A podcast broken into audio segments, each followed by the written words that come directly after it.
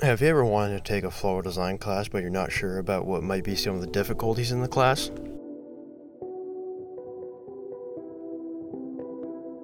Welcome back to Spotlight on CTE. In this episode, Floral Out of Focus, you'll join your hosts, Cypress, Nevin, and Em, as we dig down deep into what floral design is actually like.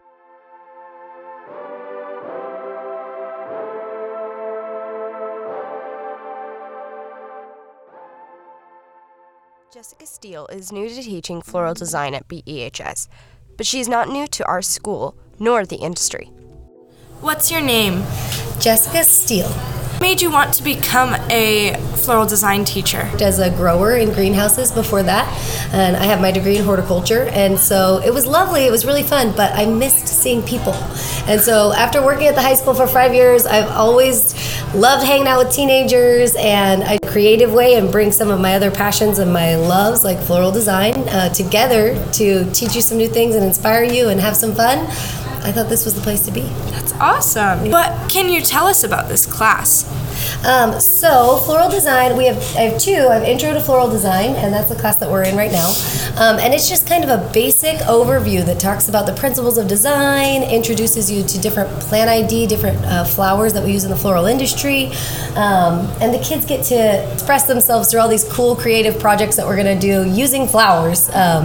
So it's a neat class, just the basics, right? And then in the spring, we'll offer advanced floral design too, where we'll get into kind of some of the more technical, larger mechanics of floral design and kind of get into some of those things as well. Yeah. Thank you so much for your time. No problem, guys. Come back anytime. Not only does Mrs. Steele enjoy the class, but her students also get something out of it. Becca Miller is a senior and taking the class currently. This is what she had to say. So, what is your name? My name is Becca Miller. All right. What made you take floral design? I've always just been really interested in all the aspects of floral design, creating the arrangements, the actual flowers themselves. What difficulties have you encountered in this class? Right now, like the taping of the flowers using floral tape, it's really hard to make it sticky because yeah. Thank you for your time. Thank you. The next person we interviewed was a fellow classmate of Becca and also a student of Mrs. Steele's, Sarah Omdahl. So what is your name? I'm Sarah Omdahl. What do you like about this class? One thing I really like about the class is that it teaches us stuff about floriculture and jobs within that you can do with all this knowledge from floral design. What difficulties have you encountered in this class? Difficulties for me is wiring and taping. It's so difficult. Ms. Steele makes it look really easy and she does it super fast, but it's so tricky to get the wires and to get the tape to be flat and smooth. Thank you for your time. Of course. Speaking of jobs, we went back to Mrs. Steele to ask her about some careers in floral design.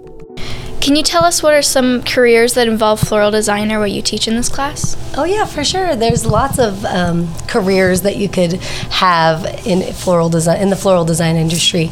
You could become a florist, right, and have your own shop, a retail shop if you'd like. There are also wholesale florists, people who work with retail florists, and they work at places that receive product from all over the world, all like Ecuador, South America, within our country, within the United States, and they sell wholesale to retailers. There's delivery people, suppliers, buyers, all sorts of really exciting careers that you could do and the path that you could go down. You could be a CTE teacher teaching floral like I do. So yeah, there's a ton of things. Thank you. Join our hosts next time as we take part in a floral design class.